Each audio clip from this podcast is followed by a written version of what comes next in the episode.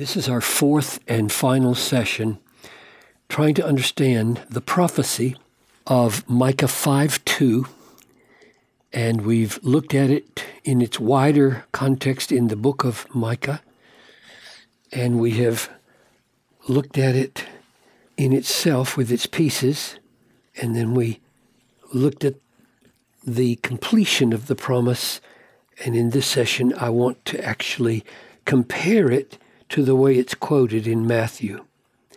But you, O Bethlehem Ephrathah, who are too little to be among the clans of Judah, from you shall come forth for me one who is to be ruler in Israel, whose coming forth is from of old, from ancient days. So, Father, as we compare the Old Testament wording of this prediction to its New Testament quotation, grant us understanding for the implications that Matthew wants us to see. I pray in Jesus' name, amen. Here's the context of Matthew 2, and then I'll put the two verses on a slide by themselves. When Herod the king heard this, he was troubled, and all Jerusalem with him, and assembling all the chief priests and scribes, that's going to be significant, of the people, he inquired of them where the Christ was to be born. They told him, answer Bethlehem of Judea. So there's the answer, and now here's the basis. For so it is written in the prophet, and then he quotes Micah 5:2. And you, O Bethlehem, in the land of Judah, are by no means least among the rulers of Judah, for from you shall come a ruler who will shepherd my people Israel. Now here are the two texts. I want you to see the differences, and then we'll try to come up with some kind of explanation for why they exist. This is, right here, is Micah, and then Matthew is here. You, O Bethlehem Ephrathah, instead of Ephrathah, in the land of Judah, who are too little, very little to be among the clans of Judah, who are by no means least among the rulers instead of clans of Judah. This is virtually the opposite of this. So it seems. From you shall come forth for me one who is to be ruler in Israel. For from you shall come a ruler. So you have this logical connection put between this and this, which did not exist in the Hebrew or the Greek Old Testament. And for me is left out here. Finally, whose coming forth is from of old, from ancient days. That's entirely omitted. Instead, who will shepherd my people Israel, which is taken probably from the succeeding verses where it says, and he shall stand and shepherd his flock in Micah 5:3. So nothing unusual about that except for the omission of all of this. Now, what common thread could explain those changes? Virtually every commentator that I read tries to explain this in terms of Matthew's use of the Old Testament with paraphrases and adjustments to bring out true meaning as Matthew wants us to see it. Now, here's my problem with that. That may be right. I could be wrong about this. I'm just going to give you another alternative. These are not the words of Matthew directly. These are the words of the chief priests and the scribes. When Herod the king heard this, he was troubled, and all Jerusalem with him. And assembling all the chief priests and scribes of the people, he inquired. And they told him, in Bethlehem, as is written. And then come the words of the chief priests. So, this is unusual. Matthew doesn't ordinarily quote the Bible, the Old Testament, in the mouth of people who don't know how to read the Old Testament. Now, if you say, whoa, where did you get that? It runs all through the Gospel of Matthew that the Pharisees and the scribes and the chief priests cannot read. They don't know how to read the Old Testament. Consider. Here's Matthew 21:15-16. When the chief priests and scribes, now it's the same group that are quoting the Bible to Herod, when the chief priests and scribes saw the wonderful things that Jesus did, he did, and the children crying out in the temple, Hosanna to the Son of David, they were indignant. And they said to him, do you hear what these children are saying? And Jesus said to them, yes. Have you never read? Don't you read your Bible? I mean, that's a very offensive way to talk to the experts of Old Testament scholarship, right? Have you never read? What an insult. You act like you've never read Psalm 8. And that is Jesus' opinion of these people's ability to read. Out of the mouth of infants and nursing babes you have prepared praise. Or consider Matthew 15.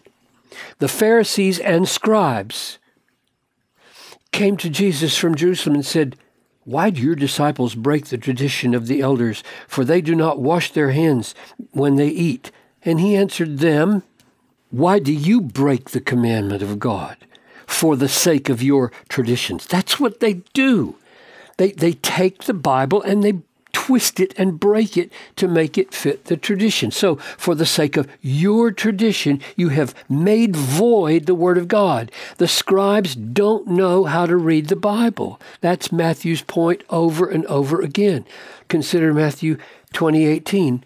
See, we are going up to Jerusalem, and the Son of Man will be delivered over to the chief priests and scribes, the same group that are quoting their Bible about the Messiah in Matthew 2, and they will condemn him to death.